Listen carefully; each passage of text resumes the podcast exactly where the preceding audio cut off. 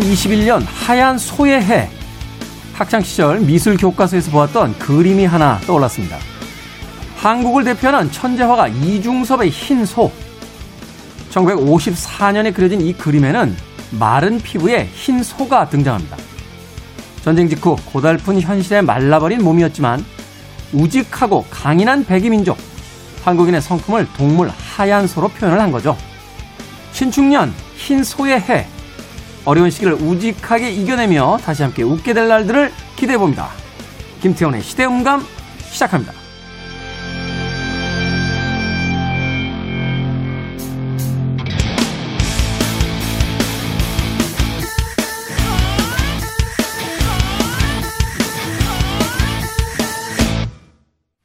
그래도 주말은 온다. 시대를 읽는 음악 감상의 시대음감 김태훈입니다. 아마도 이중섭 화가의 신소 대한민국 사람이라면 한 번쯤 음, 보았을 만한 그림이 아닌가 하는 생각이 듭니다. 사실 어린 시절에 이 그림을 봤을 땐요, 어, 정말 기괴하다라는 표현으로밖에 예, 인상을 설명할 수가 없었습니다.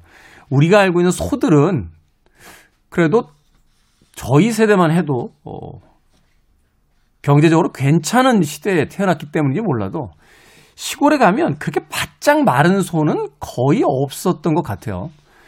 오히려 외국에 나와서 그 베트남이라든지 동남아 쪽에 있는 이제 물소 같은 소들을 보면 쟤들은 아무것도 안 먹인다니 하는 생각이 들 정도로 바짝 마른 소들을 봐왔었는데 이중섭의 그림에 등장하는 이 흰소는 정말로 그 바짝 말라 있는 그래서 뭔가 좀 날이 서 있는 그런 모습이었습니다.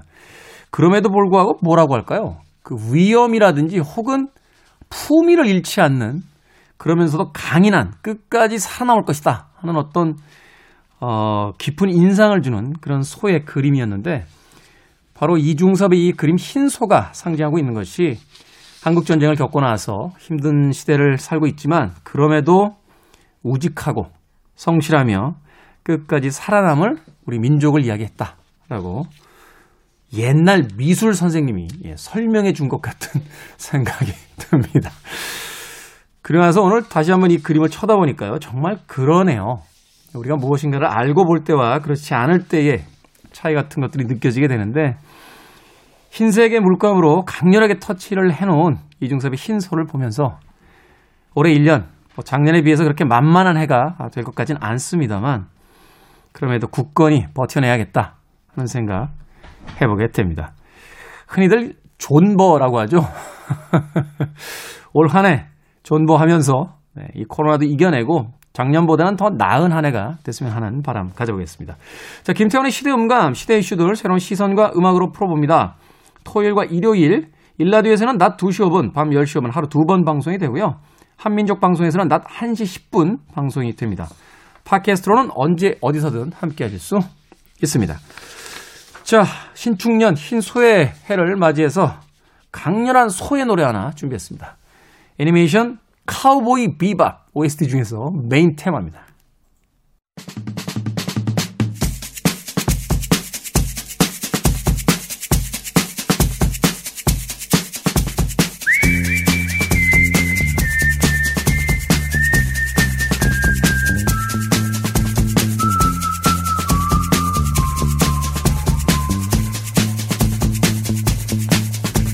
한 주간 사람들이 많이 본 뉴스 그리고 많이 봐야 하는 뉴스를 소개합니다.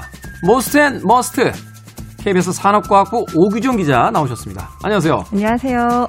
자, 참고로 지금 저희가 방송 녹음을 하고 있는 시점은 12월 31일 목요일 2020년의 마지막 날까지 나온 기사들과 상황을 바탕으로 진행되는 점 양해해 주시길 부탁드리겠습니다. 한 주간 most 뉴스, 많이 본 뉴스 어떤 뉴스들입니까? 네, 뉴스 분석 사이트 비카인즈를 통해서 지난 12월 25일부터 12월 31일까지 가장 많이 보도된 주요 이슈들을 정리해봤습니다.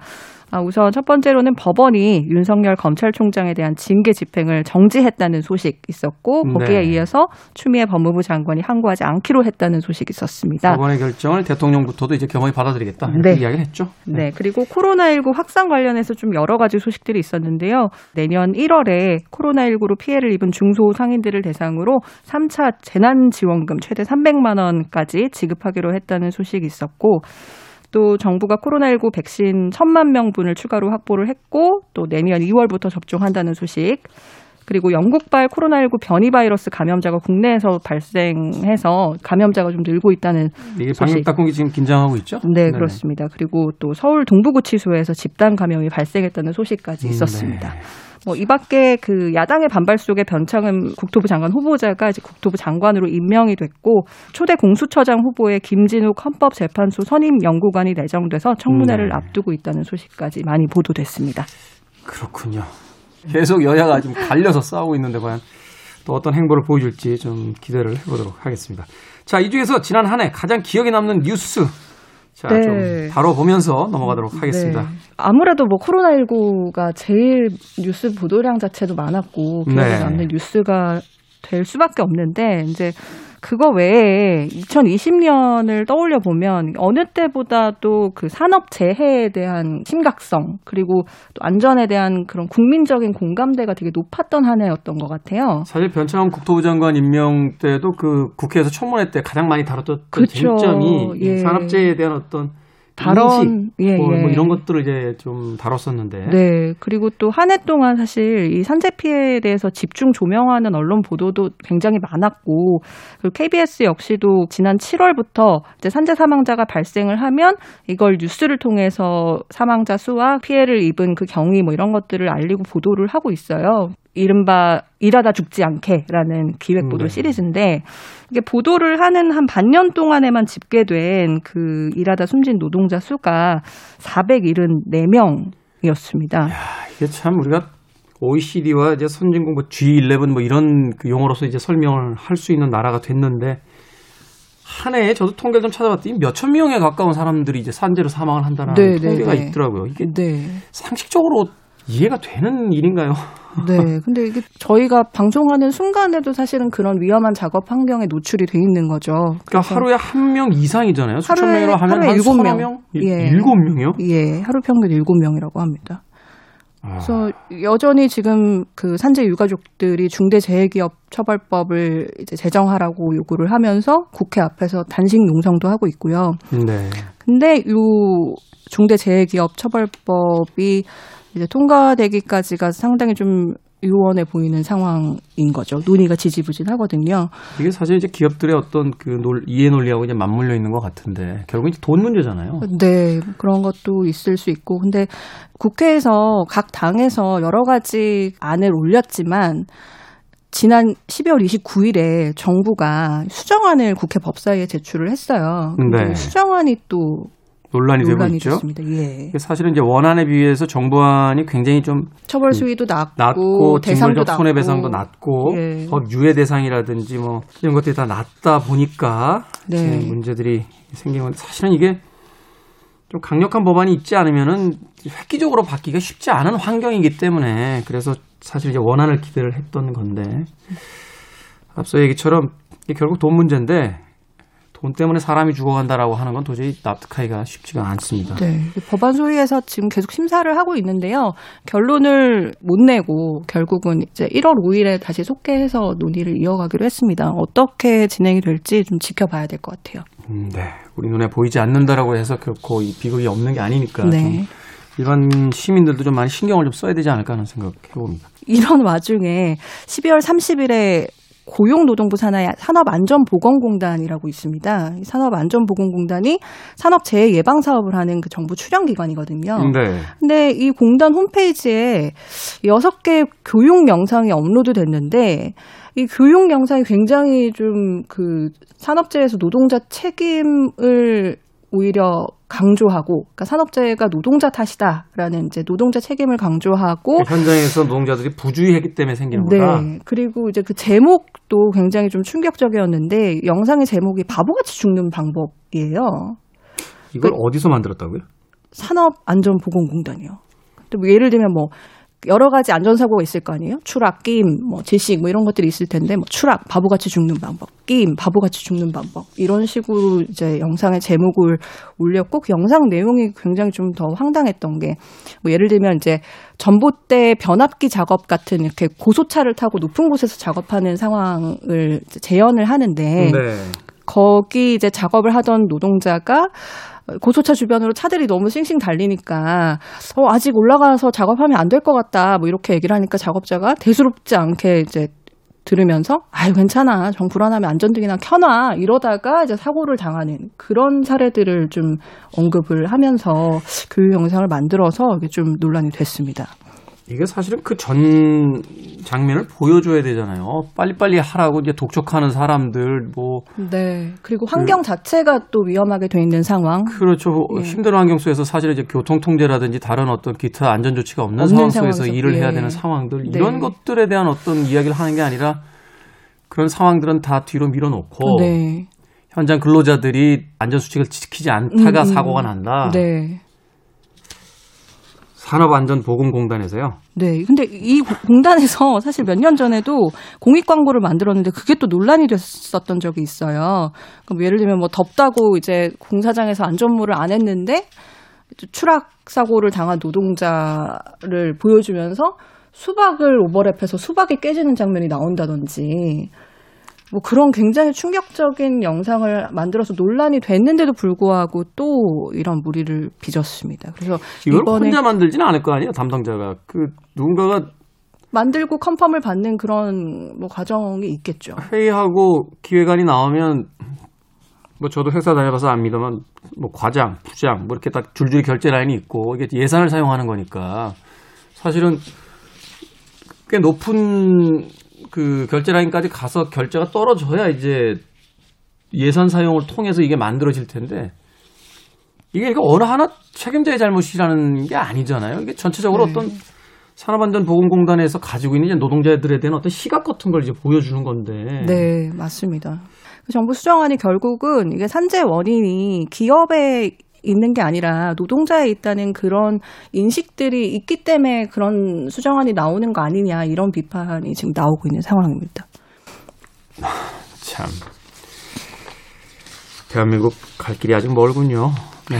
자, 한 주간의 most 뉴스와 지난해 이제 놓치고 갔던 뉴스까지 다뤄주셨고요. 자, 이번 주에 must 뉴스, 이 뉴스만큼은 꼭 어, 옥유정 기자께서 어, 우리에게 좀 소개를 해줘야겠다 하는 뉴스. 네. 어떤 뉴스입니까? 이번 주 must 뉴스는 순전히 제 뉴스여서 must 뉴스.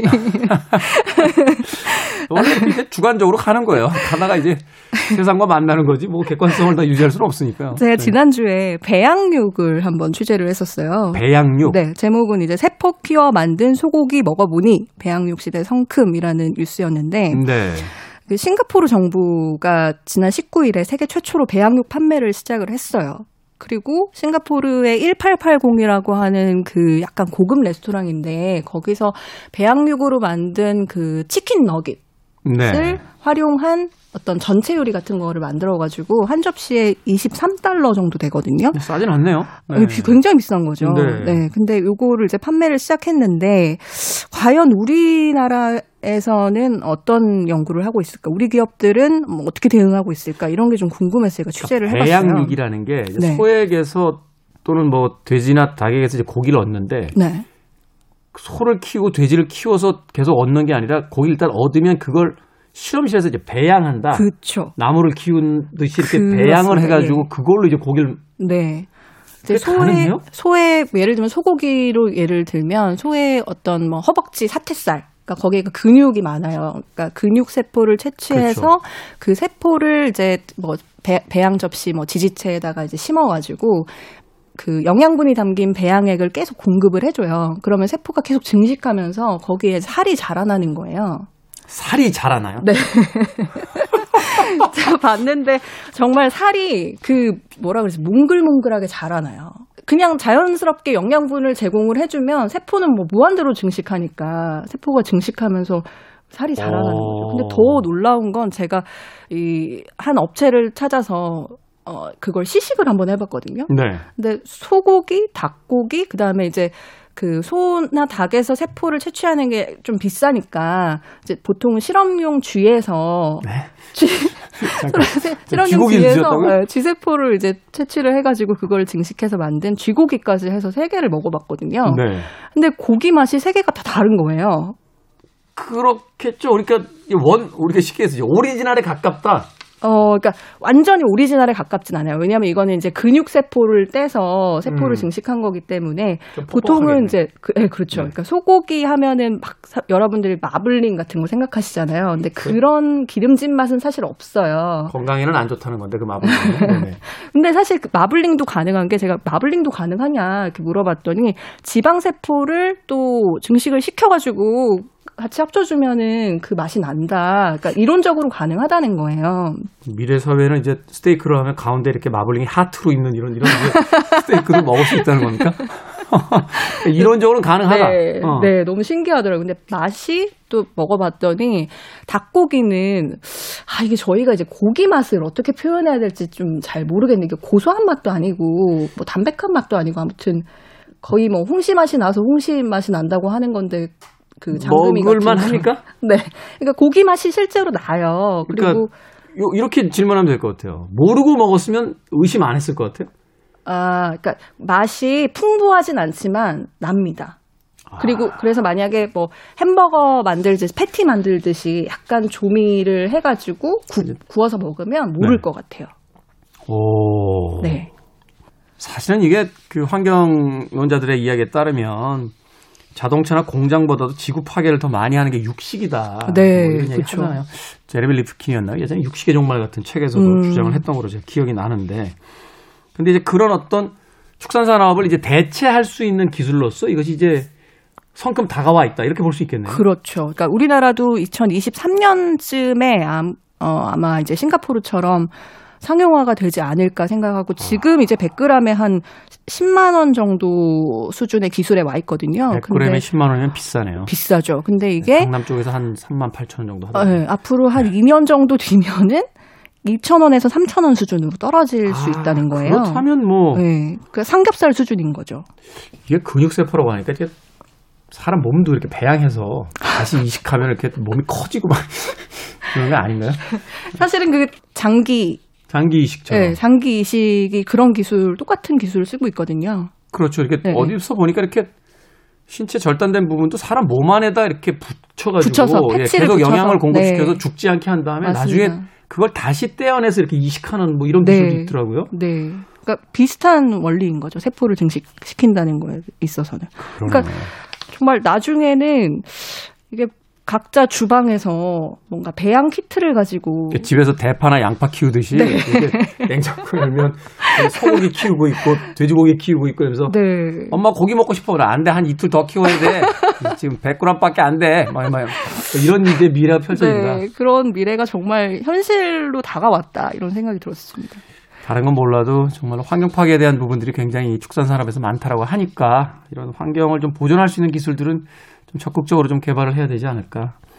네. 예, 코로나도 지겹고 미세먼지도 지겹고 예, 다 지겹습니다. 마스크 좀 좀 벗고서 살 수 있는 세상으로 이 과학이 좀 나아가야 되지 않을까 하는 생각이 듭니다.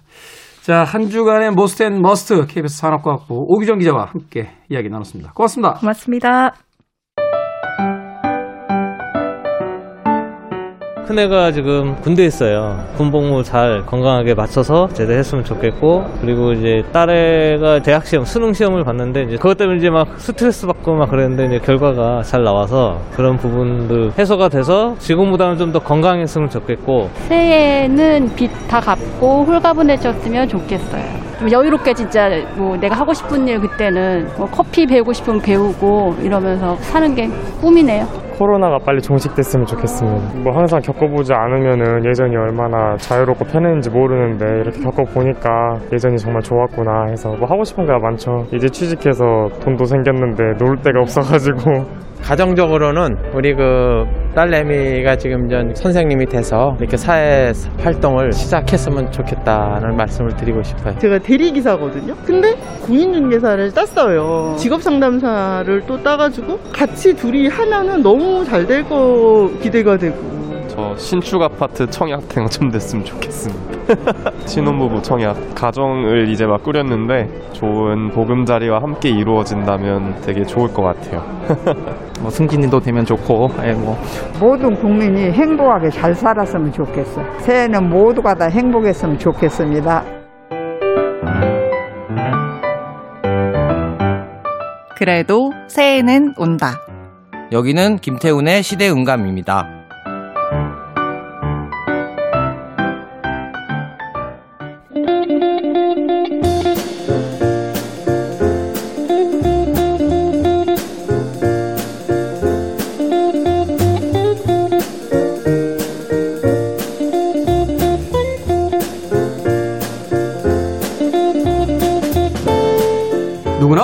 좋아하겠지만 한국 사람들 특히 복을 좋아합니다. 새해면 마주치는 사람마다 복 많이 받으라고 인사를 나누고요. 밥그릇이며 숟가락이며 이불 베개에도 복이라는 글자를 큼지막하게 써놓습니다. 오늘 시대음감도 새해 첫 방송이니까요. 책은 북 코너를 이렇게 바꿔서 불러보는 건 어떨까요? 복. 정현주 작가 그리고 생선 작가 나오셨습니다. 안녕하세요. 안녕하세요. 새해 네, 복 안녕하세요. 많이 받으세요. 새해 복 많이 받으십시오. 네. 책을 읽는 습관이라는 건 참 좋은 것 같아요. 제가 얼마 전에 자가격리 됐었잖아요. 네. 남들은 그 12일 동안 와 지루하지 않아 답답하지 않아라고 했는데 이참에 밀린 책이나 좀 보자라고 생각을 했더니 네. 마음이 급해지는 거예요. 그 12일 동안 좀 보기로 한 책을 다 봐야 돼요. 나중에는 시간이 좀 모자라가지고 네. 아, 왜 이렇게 시간이 가지? 그래서 제 나름대로는 어, 좀 유익하게 썼던 그런 기억이 있는데 옛날에 영국 귀족들이 그렇게 살았잖아요. 영국 귀족들 영국 귀족들이 여왕님이 섹스피어 베케이션이라는 걸 줬어요. 2주 딱. 2주 네. 음. 집에 들어가서 나오지 말고 책만 읽는 시간. 이 시간에 왜 소개하셨었던 거 있잖아요. 네네네. 내방 여행인가요? 음. 네. 제가 격리되자마자 그 책부터 봤어요. 그리고 저는 그 주인공이 음. 왜 거기서 그런 말을 했는지 정말 구구절절히 이해가 돼요. 내방 여행하기. 내방 여행하기 그래서 아 이 친구는 40일도 넘게 갇혀 있었는데 생각해보니까 그분은 그래도 나름 대저택에서 그쵸. 정원도 있는 데서 네. 제가 이번에 그런 느낌을 받으면서 어, 생각한 게 우리가 이제 아파트에 넓게 쓰려고 발코니 확장하고 이러는데 음. 정원이 있는 집, 옥상이 있는 빌라, 또 발코니가 있는 확장되지 않은 아파트. 미래에는 그런 것들이 더 소중한 공간이 되지 않을까 하는 생각 네, 해보게 맞습니다. 됐습니다. 네. 생선 작가는 뭐 문자 한 통이 없더라고요. 무슨 문자요? 아, 그, 어, 했을 때요? 자가격리요? 저 알겠습니다. 약간 약, 올라, 약 올렸는데. 알- 알겠어요. 네. 자, 2021년 책 전문가인 두 분이 보는 책은 복. 네, 오늘은 특별 코너명입니다. 오늘 소개해 주실 책 어떤 책입니까? 먼저 생선 작가부터. 제가 옛날부터 저의 관심사는 저였어요. 그래서 영화, 여행도 많이 떠나고 혼자 이렇게 보내는 시간이 많았었는데 요즘 시대와 동떨어진 주제를 가지고 살아갔죠. 그런데 어느 날 각성을 한 거죠, 사회적으로. 이 사회가 이러면 안 되겠다. 이런 생각이 들더라고요. 그래서 좀 사회를 알 수 있는 방법이 없을까? 그 사회라는 게 뭐 세계를 말하는 게 아니고 정말 한국 사회를 알 수 있는 책이 사회. 없을까? 네. 그래서 뭐 여러 가지 책을 봤는데 너무 딱딱하고 재미없더라고요. 그러다가 유시민 작가님이 쓰신 나의 한국 현대사라는 책이 엄청 많이 팔렸잖아요. 나의 한국 현대사. 이거 베스트셀러죠. 네. 어. 근데 저는 이 책을 읽고 아 그걸 느꼈어요. 이 참 말하듯이 이렇게 이야기해 주니까 나같이 나 같은 사람도 쉽게 이해하고 그다음에 좀 시스템을 알게 된 것 같아요. 근데 네. 지금까지 한국 사회에 관심이 없다가 네. 왜 갑자기 2021년에 선정 도서로 한국 현대사를 아, 제가 사실은 50대 아프리카 가가지고 이렇게 탄자니아 가서 봉사하는 게 꿈이었거든요. 동물 봉사. 네. 근데 그거는 좀 코로나 시대가 이제 하고 나서 좀 바뀌었어요. 저는 아무래도 개인으로 세상을 바꿀 수는 없다는 걸 알았어요. 작가로서. 그래서 저는 이제 정치를 하려고 아, 본인이요? 네, 그래서 정치를 하려고 정치에 관련된 책을 읽고 있거든요. 근데 참 읽을 거리들이 많은데 그 중에서 좀- 이제 유시민 좀 작가 여의도를 벗어날 때가 되지 않습니까? 아니에요. 이제 다시 들어올 때가 된 것 같아요. 아니, 그러니까 홍대 쪽에서 편안하게 계시던데 굳이 다시 여의도 방송만 하시면 안 될까요? 근데 제가 볼 때 제가 참 이력이 좋아요. 이게 나중에 인사 검사 같은 거 있잖아 하잖아요. 인사청문회. 청문회 하면 저는 걸릴 게 없어요. 아니 잠깐만 인사청문회는 장관급이나 하는 거예요. 아 국회의원 안 시켜주는 거예요? 국회의원이 왜 인사청문회? 아 저는 우선 마포구청장부터 좀 하려고요. 좀. 그래서 제가 읽기 시작한 책인데 제가 읽고 느낀 건 뭐냐면 잠깐만 이 책은 이제 읽어보셨어요? 저는 이 책은 아니지만 이제 유시민 작가 책을 좀 봤는데 이거 이제 이제 대학생들 입문용으로 그쵸. 보는 책 아닙니까? 맞, 맞아요. 그러니까 네. 입문용 책인데 사실 이렇게 일상적인 언어로 정치를 얘기하는 사람은 별로 없어요. 근데 이분은 일상적인 언어로 정치를 얘기했는데 유시민 씨의 가장 유명한 책이 거꾸로 읽는 세계사. 그쵸. 저 고등학교 때 읽었거든요. 네. 그거 내고선 제가 이제 좀 유시민이라는 작가를 알게 됐는데 그 다음에 이 특히 나의 한국 현대사 읽고 나서는 제 주관적인 시선이 생긴 것 같아요. 제가 이제 그 책을 읽으면서 정리를 해봤거든요. 날짜가 들어간 우리나라 무슨 사건들이 한 20개 돼요. 그것만 외우기도 벅차요. 그러니까 제가 느낀 건 우리나라 그 특히 어른들 진짜 고생을 엄청 많이 하셨고 진짜 불합리한 그 부조리한 사회 속에서 지금을 만들어냈다는 게 너무 대단했다. 예 그래서 저는 감, 이 책을 감동이 차올랐다. 예 아까 이제 숫자로 이야기하셨는데 이제 6.25 전쟁부터 시작해서 근대사로 들어오면 뭐 4.19, 네. 뭐 5.16, 5.18, 뭐 12.6, 12, 네. 12 이렇게 이제 숫자들로 쭉 나가잖아요. 네. 그 이제 힘든 상황 속에서도 어떤 국가를 그 사랑하고 또 유지하려고 했던 또 애국적인 어떤 시민들이 있었기 때문에 여기까지 온 거니까. 쉽지 않은. 사회를 살았던 것 같아요 선배들이 이 책을 읽고 나서 뭔가 이렇게 인식적으로 바뀌어졌다는 게 아니고요 아 이거를 잊으면 안 되겠다라는 생각이 들더라고요 이런 일이 있었다는 거를 좀 기억하고선 이게 지금 우리가 누리고 있는 게 얼마나 소중한 자유인지를 알아야 한다는 걸 이렇게 교훈적으로 느꼈는데 제가 원래 교훈 있는 책 안 읽거든요.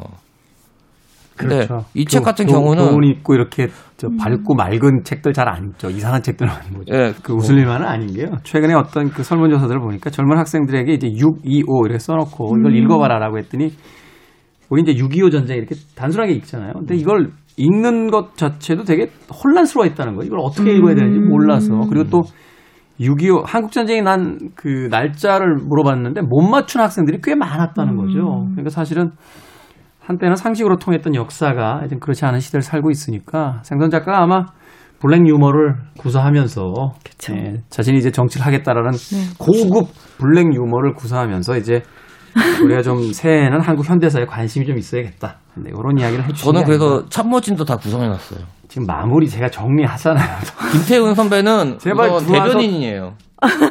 제발 제 방송을 엉망진창으로 만들지 마세요. 좀. 자, 생선 작가가 추천해 주신 나의 한국 현대사 이야기를 나눠봤고, 자, 정현주 작가님은 어떤 책? 네, 이번에 가지고 온 책은요. 자, 자, 생선 작가는 이제 말을 마쳤으니까 마이크 꺼주세요. 네, 이쪽 마이크 좀 꺼주시면 돼요. 좀 쉬고 계세요? 네, 좀 쉬고 편하게 쉬고 계십시오. 네, 정현주 작가님. 네, 생선 작가가 먼저 책을 정해가지고 저한테 연락이 온 거예요. 방송국에서 이걸 하- 한다는 거예요. 한국 네. 현대사를. 거기에 맞춰서 저한테 책을 고르라는 거예요. 그래서 제가 오늘 상태가 굉장히 안 좋아요. 네, 한계가 좀 있었군요. 선택의 폭이. 아, 그래서 어떻게 할까 이러다가 어, 끼워 맞춰야겠다. 연년세세라는 소설이 있습니다. 황정은 연년세세. 작가. 네, 황정은 작가의 소설이고요. 어, 2020년 바로 며칠 전까지 전에 발표된 소설가 50인이 뽑은 2020년 올해의 소설 1위로 뽑힌 아, 그렇군요. 뽑혔습니다. 네. 황정은 작가는 2019년에도 1등을 했어요. 2019년에도 1등, 네. 2020년에도 1등. 네. 더군다나 소설가 동료들이 뽑았다는 건 정말 그 대단한 어떤 네. 미국에서도 왜그 사실 아카데미 시상식도 이야기합니다만 그 감독들이 뽑는 뭐 감독 조합에서 그쵸. 뽑는 뭐 영화상 이런 것들 되게 높게 쳐주잖아요. 네. 네. 이제 문학성과 대중성을 다 가졌다고 보면 되는데 이분은 일단 정말 문학적이에요. 그래서 이분의 소설을 읽다 보면은 아 나도 쓰고 싶다. 나는 못 쓰겠다가 두 개가 같이 올라오는 사람이에요. 네. 굉장히 어, 그 문학적이라는 건 어떤 건가요? 고전 문학들의 어떤 가지고 있는 것처럼 그 전형적인 어떤 문학적 일상적 잘 표현들이 아니라 좀 문학적 수사들 네. 또 문학적 어떤 메타포라고 하죠. 네. 은유들 뭐 네. 이런 것들이 이제 네. 있는 소설이다. 네, 주인공이 딱 있는데 2019년에 이제 1등을 한 소설은 디디의 우산이라는 작품이고요. 디디의 우산. 네. 그리고 이분은 이제 이렇게 장편은 아니고 약간 연작 소설 형태로 많이 작품을 내시는데 최근에 그런 단편 소설 모음들이 꽤 많이 나오고 네, 뭐 네. 있는 것다 같아요. 서로 연결되어 있어요. 그 이야기들이. 근데 디디의 우산 이제 한 권짜리가 두 개의 소설이 들어 있어요. 근데 거기 디와 디디라는 사람이 나와요. 네. 두 사람의 연애 이야기인데 어, 우산을 빌려줬다가 서로 사랑을 하게 되는 이야기인데요. 이 두 사람의 삶에 그냥 세상이 묻어 있는 음, 그런 정말 전형을 문학- 문학적이네. 네, 네, 문학적인 전형을 만들 줄 아는데 또 이 두 사람의 심리 묘사라든가 이런 게 너무 디테일해서 막 그 사람 마음을 막 느끼게 되는 거예요. 저절로. 음. 그런 묘사력이 엄청나가지고 참 멋있다라고 생각을 했었거든요. 근데 그때 이분이 인터뷰에서 뭐라 그랬냐면 이분 또 굉장히 잘 쓰면서 성장하다가 잠시 작품을 못 쓰던 시절이 있었어요. 네. 그리고 다시 뭔가를 써야 됐을 때 디디의 우산을 썼는데 여기서는 디와 디디가 연애를 하다가 디디가 죽어요. 근데 버스를 타고 가다가 버스가 급정거하는 바람에 차에서 튕겨 나가가지고 사망을 하는 이야기거든요. 음, 오. 근데 나는 그동안 작품을 쓸 수 없었는데 다시 쓴다면 죽음밖에는 쓸 게 없다고 생각했다. 라는 이야기를 해요. 그러니까 작가의 어떤 삶에 대한 고민이 이제 극단까지 갔었군요. 네, 근데 그 시절에 많은 작가들이 작품을 이제 멈추는데 그게 이제 세월호의 여파였던 거죠. 그러니까, 그러니까 세월호를 상징하는 거죠. 버스가 가다가 사람이 튕겨 나가서 죽는. 그런데 연년새세 이제 그 작품을 쓰고 나서는 계속 자기 머릿속에 맴도는 단어가 있었대요. 그게 대대손손이라는 단어였대요. 대대손손. 음. 음. 거기에- 좀 상황으로는 좀 맞지 않을 수도 있는. 네, 거기 등장하는 인물이 뭐 자기 5대 독자고 뭐 3대 장손이고 뭐 그런 얘기를 계속 하는 사람이 나오는데 네. 그 문장이 계속 마음에 남으면서 대대손손 대대손손 이러다가 아 대대손손이라는 게 굉장히 수직적인 관계잖아요. 이거 말고 연년세세라는 단어가 또 이렇게 치환이 됐대요. 같은 시대를 살고 있는 각자 다른 사람들의 이야기, 각 다른 나이대의 이야기를 다루고 있어요. 음. 주인공은 이순일이라는 여성분인데 이순일. 네, 이순일 씨는 1946년생입니다. 그러니까 해방 직후에 태어나서 우리나라에 이제 아까 생선 작가가 얘기한 한국 현대사를 다 온몸으로 겪으면서 살아야 됐던 한 여성의 이야기를 다루고 있고 이제 6.25라든가 이런 일들이 이 여인의 인생에는 아주 직격탄을 다 때려요. 네. 그래서 가족과 이별해야 되고 가서 식모살이를 해야 되고 그러는 과정의 이야기들을 다루고 있어서 일단 여성 연대기예요. 여기에 딸 둘이 또 있어요. 딸 둘이 더 있다. 네, 근데 딸 둘이 저희 어머니가 48년생이시거든요. 그러니까 딸들이 아마 제 나이 정도 됐을 텐데 이제 큰 딸, 저도 큰 딸인데 큰 딸이 이제 그 생계를 유지하면서 가족을 먹여 살리는 존재로 나와요. 아, 그러니까 가장의 역할을 이제 큰 딸이 하는 네. 그런 어떤 모계 사회의 어떤 그런 어떤 이야기들이 이제 펼쳐지게 되는 거군요. 네. 그리고 둘째 딸이 있어요. 둘째 딸은 영화하는 사람이요. 예술 하는 사람. 음. 굉장히 자유롭게 살고 있고 성소수자예요. 아. 근데 그분의 삶은 그러니까 이 막내는 둘째 딸은 엄마의 삶을 이해해요. 첫째 딸은 엄마랑 계속 많이 부딪혀요. 음. 그렇지만 엄마를 먹여 살리는 건 또 첫째 딸이고. 근데 첫 장면은 이제 파묘에서 시작해요. 묘를 판다. 네. 지난번에 한번 소개해드린 시선으로부터라는 소설이 있었는데 거기서도 제사 이야기로 이야기를 시작하거든요. 네. 똑같이 그때 파묘 이야기로 나오는데 파묘를 하는데 이순일 씨는 이제 부모님 다 돌아가신 상태일 거 아니에요. 그래 이분한테는 친정이 없고 친정은 아버지의 묘인 상태인 거죠. 음, 네. 근데 70대가 됐으니까 이제 산을 올라갈 수가 없잖아요. 그래서 이걸 관리할 사람이 아무도 없는 거예요. 이분 한 분밖에 없어가지고. 그래서 묘를 이제 파묘를 하는 장면이 나와요. 근데 이 파묘를 하는데 아무도 안 따라가 주는 거예요. 어. 남편도 지지부진해, 남편은 또. 남자들은 되게 또 이런 세계에 관해서는 또 되게 우유부단하고 네. 어, 약간 이런 표현이 좀 그렇긴 합니다만 같은 남자로서 이- 이렇게 읽어보면 약간 곤충 같다는 특별히 어떤 기능이 있는 게 아니라 그냥 그쵸. 식객으로서 그냥 왔다 갔다 하는 네. 정도. 여기도 그렇게 나와요. 그리고 이제 둘째 딸은 엄마를 많이 이해하는 편이고 예술을 하는 사람이니까 이런 마음을 이해해서 따라가고 첫째 딸은 이제 엄마랑 사이 안 좋고 돈 벌러 갔고. 그래서 처음 파묘를 하는데 파묘를 하고 내려오는 이제 과정이 나와요. 근데 막, 막내는 엄마가 아 엄마한테는 저 무덤이 친정이었겠구나를 이해를 해요. 네. 그리고 산을 내려오는데 엄마가 등산화를 신고 갔는데 그 등산화가 이제 딸 거예요. 큰 딸 거. 근데 너무 등산 안 해가지고 신발 오래 안 신으면 밑창이 왜 떨어지는 거 아니죠? 예, 빳빳해져가지고. 이게, 이게 건조해지면서 네. 자꾸 신어줘야 되는데 안 그러면 이게 굳어가지고 떨어지죠. 네. 그래서 산에 갔다 내려오는데 엄마의 그 낡은 등산화의 밑창이 진흙탕에 딱 붙어가지고 안 떨어지는 상황이 나와요. 음. 굉장히 이게 묘사가 심리 묘사가 신발로 딱 되는 이런 정도의 문학성을 가지고 있는 작가여서 굉장히 주목할 만한 2021년이 무척 기대되는 작가이고 어, 또 여기는 이제 오늘을 살아가는 각기 다른 세대들이 거기 나오는 게 재미있고 또 2위로 뽑힌 거는 김현수 작가님이세요. 김현수 작가. 네, 몇년 김현수- 전부터 뭐 한국 문단에서 가장 그 길이 나죠. 네. 제가 좀 친하죠. 네. 아, 근데 김영수 작가님 저 이뻐하십니다. 뜻밖이네요. 그다음 황석영 선생님도 저 이뻐하십니다. 네. 네. 자, 저, 저. 네. 근데 이분은 이제 일곱 회, 마, 일곱 회 마지막이라는 소설을 내셨어요. 이분이 8년 동안 소설을 못 썼습니다. 아, 그래요? 네, 그다 8년 만에 내셨어요. 그 사이에는 이제 에세이류가 나왔었는데, 아, 그렇군요. 소설이 아닌 이제 그 단문들이라든지 뭐 이런 것들을 좀 많이 쓰셨군요. 네. 그 사이에 이제 에세이집 중에 시절 일기라는 책을 내셨는데, 거기에 보면은 이분도 똑같아요. 황정은 작가랑. 그 세월호 이후에 글을 쓸 수 없었다. 소설을 쓸 수 없었다고 얘기를 하시거든요. 그래서 이번에 드디어 이제 책을 쓰셨어요. 근데 이분이 그 50인이 뽑은 소설가 top 10 50 안에 뽑은? 어, 네. 요 남자가 하나예요. 아, 그래요? 네. 아 너무 작가들 그 젠더의식 없는 거 아니에요? 그리고 그 밑에 쭉 내려가면 누가 있냐면 레몬크노라고 레몬크노 하나 있어요. 두 명이에요. 남자가. 작가가. 네. 네. 그리고 3위는 시선으로부터입니다. 지난번에 소, 소개해드렸던. 네. 역시나 이것도 여성 3대를 다루고 있어서 이제 그렇죠. 기대되는 두 작가. 뭐 김현수 작가님은 기대할 것도 없이 너무 기대주이시기 때문에 그렇죠.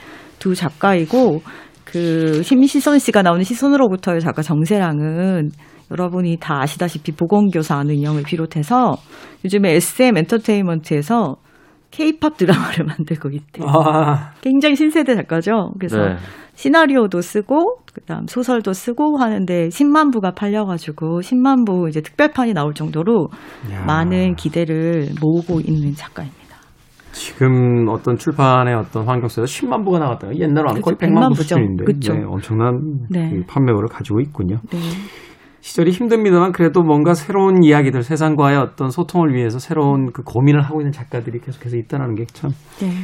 의미 있는 일인 것 같고 뭐 소설가들이 뽑은 그 올해 작가의 남성 작가가 두 명밖에 없다라고 없습니다. 생선 작가 뭐 젠더 의식에 대한 이야기를 했는데 그럴 수 있죠. 지난 몇 년 동안 가장 큰 화두가 이제 여성주의에 대한 이야기였고 네. 또 지난 수백 년 동안 매번 이런 리스트 하면 다 남자들이었잖아요. 근데 그렇죠. 네, 그래서 2021년에도 아마 여성 소설이 강세를 보이지 않을까 싶고요. 네. 한국 소설의 강세가 계속 이어지고 있습니다. 그 외에도 이제 지난번에 또 소개해드렸던 White Horse라는 White 작품이 Horse. 예, 네. 그 다음으로 뽑혔고요. 그리고 여름의 빌라 백수린 작가, 그다음에 윤이형 작가의 붕대 감기 이런 것도 음. 모두 다 여성의 삶을 다루고 있는 작품이에요. 이주란 작가, 그 다음에 외국 작가는 몇 명 없어요. 근데 레몽 크노 아까 말씀드렸듯이 레몽 크노. 그분은 문체연습이라는 걸 썼는데 뭐냐면 한 가지를요 문체를 다 바꿔가면서 쓰는 어. 연습을 보여줘요. 어, 굉장히 흥미롭겠네요. 진짜. 네, 갑자기 이제 입장에서. 불어로 쓰다가 영어로 쓰다가 또 뭐 묘사법으로 썼다가 서사로 썼다가 뭐 여러 가지 방식을 해서 글 쓰는 분들이 보면 굉장히 재밌어 할 책인데 그 하루키가 자기 소설 쓸 때 일단 안 되는 영어로 먼저 써놓고 그쵸. 영어로 쓸 수 없으면 일본어로 쓰지 않겠다라고 해서 네, 네. 문장을 되게 단순화시켜서 이제 써나간다는 건데 네. 이제 거기에서 한층 더 발전된 형태의 어떤 글쓰기가 되겠군요. 네, 그래서 여기 두 분밖에 없어요 남자분 그리고 그 위에는 잠깐만 뭐냐면 정현주 작가님 되게 통쾌하신 것 같아요. 두 네, 명밖에 없어요. 너무 통- 자랑스러워. 선배도 너무 젠더의식 없는 거 없는 거 아니에요? 아, 여성 우월주의인가요? 아니에요. 아니에요. 저는 평- 성평등을 원합니다. 네. 좀 그래도 됩니다. 그리고 또 나이 든 유- 여주인공이 나오는 올리브 키터리지라는 몇 년 전에 나왔던 소설인데 2편이 나왔어요. 다시 올리브 이게 뽑혔고요. 그 다음에는 어, 손범희 작가랑 이렇게 있는데 김희설 작가 있고 그 다음에 전에 소개해드렸던 마가렛 에뚜드가 외국 작가로는 들어가 있습니다. 음. 모처럼. 증언들 그때 말씀드렸죠. 시녀 이야기의 후속편이 나왔다고 그 이야기입니다. 여성이 여성의 인권이 짓밟히는 디스토피아가 오면 어떻게 되는가에 대한 이야기를 한 거여서 아마 2021년도 이렇지 않을까? 여성이 우위를 보이지 않을까? 그러니까 우리가 사회를 좀 연대 의식 속에서 네. 이해할 필요가 있는 게 어느 한쪽의 인권이 뒷밟히고 있을 때 나머지 사람들의 인권이 보장된다는 법은 없어요. 그렇죠, 그렇죠. 2차 세계대전 때 이제 유태인들에 대한 어떤 인권이 철저히 유린당할 때 유럽 전체의 어떤 그 시민들의 인권 자체도 같이 유린됐던 거지. 뭐 그렇죠. 유태인의 인권만 음. 그 유린되고 나머지 시민들의 인권을 다 그 전제주의가 음. 인정해 줬느냐 그런 거 아니거든요. 그러니까 어느 하나의 인권이 이제 유린된다고 하면 그것은 분명히 연대 의식을 가지고 같이 싸워줘야 되는 문제지 음. 어떤 특정한 어떤 집단의 문제는 아니다 이렇게 네, 생각 네, 네. 해볼 수 있지 않나 하는 생각이 듭니다. 새해를 맞이해서 이제 생선 작가 김동영 작가와 이제 정현주 작가가 가져온 두 권의 책 사실은 연관성이 없는 것 같습니다만 전체적인 연관이 있는 거죠. 이제 거시적으로 세상을 바라보는 측면과 그것을 또 네. 미시적으로 분석을 해서 문학적으로 음. 이제 소개한 아, 책두 권을 소개를 해주셨으니까 아, 방송 들으시면서 아마 본인의 어떤 취향대로 선택을 네. 해서 좀 읽어보시는 게 어떨까 하는 생각 해보게 됩니다. 자, 두 분께서 간략하게 어, 2021년에 대한 어떤 문학일 수도 있고 뭐 사회일 수도 있고 뭐 책을 통해서 보는 전망 같은 게 있다라면 어떻게 생각을 하시는지 김동영 작가님, 생선 작가님. 네, 올해는 역시 책이 안 팔릴 것 같아요. 아니 신년에 되게 좋은 얘기 하는 거잖아요. 네, 그렇지만 좀 걱정됩니다. 왜냐면 저 올해 책 나오거든요. 꾸준히 내시네요. 네, 아 꾸준히 아, 그래서 저도 2021년에 뭐 그런 거 있잖아요. 50, 소설가 50인이 뽑은 올해 책에 들어가고 싶습니다. 소설가 아니잖아요. 저 소설책 한 권 냈습니다. 한 권 냈었나요? 네. 아 그렇군요. 네, 굉장합니다. 한권 냈는데 모르고 있었습니다. 자 정현지 작가. 네. 아, 지난 시간에 한번 말씀드렸는데 아마 2021년에는 실용서들이 많이 강세를 보이지 않을까 싶어요. 실용서들. 네. 몇 년 전부터 실용서들 참 꾸준히 강세죠. 네, 특히 요즘에 이제 돈에 대한 책들이 노골적으로 그렇더라고요. 경제 서적이라든지 주식 투자에 대한 책들 엄청나게 나오더라고요. 네, 그래서 지난 시간에 쭉 이렇게 정리를 한번 해드렸는데 트렌드 전망으로 봤을 때 이제 2021년이 되면은 사람들이 자기 개발을 해야지 살아남을 수 있다라는 2020년 내내 그런 아마 압박을 받으셨을 거예요. 그래서 이제 공부들을 많이 하고 있어서 그러니까 개인 경쟁력이 없으면 살고 살기가 결코 만만치 않은 시대가 왔다라고 이제 생각을 할 거라는 거죠. 네, 그래서 경쟁력을 키우는 키우면서 동시에 돈에 대한 관심을 너무 일을 해야 되는데 일할 시간은 부족한 투잡, 쓰리잡 요즘에 하시는 분이 굉장히 많잖아요. 네. 그래서 돈을 어떻게 하면 벌 수 있는가, 돈을 이해해야 돈을 벌 수 있다라는 생각들을 하시는 것 같아요. 그래서 경제 서적이나 아니면 뭐 음, 돈을 바라보고 세계를 바라보고 세계관을 가지고 세계를 바라보고 이해하는 음. 돈을 벌려면은 또 세상 돌아가는 걸 알아야 되잖아요. 정치뿐이 그렇죠. 아니라. 네. 음. 이게 좀 건강하게 돌아간다면 좋을 것 같아요. 저희 세대만 해도 이제 돈을 좀 죄악시했던 부분들도 있고 그쵸. 그래서 경제적인 어떤 관념이라든지 공부에 대한 미진한 부분들이 있었는데 음. 뭐 우리가 자본주의 체제에서 살아간다라면 이제 그쵸. 건강한 형태의 어떤 자본의 어떤 그 투자라든지 또는 음. 어떤 미래에 대한 대책 같은 부분들은 좀 어릴 때부터 공부를 좀 해야 되지 않나. 하는 생각 해보게 그런 됩니다. 책들이 아마 많이 나오지 않을까 싶습니다. 예, 저도 네. 동감합니다.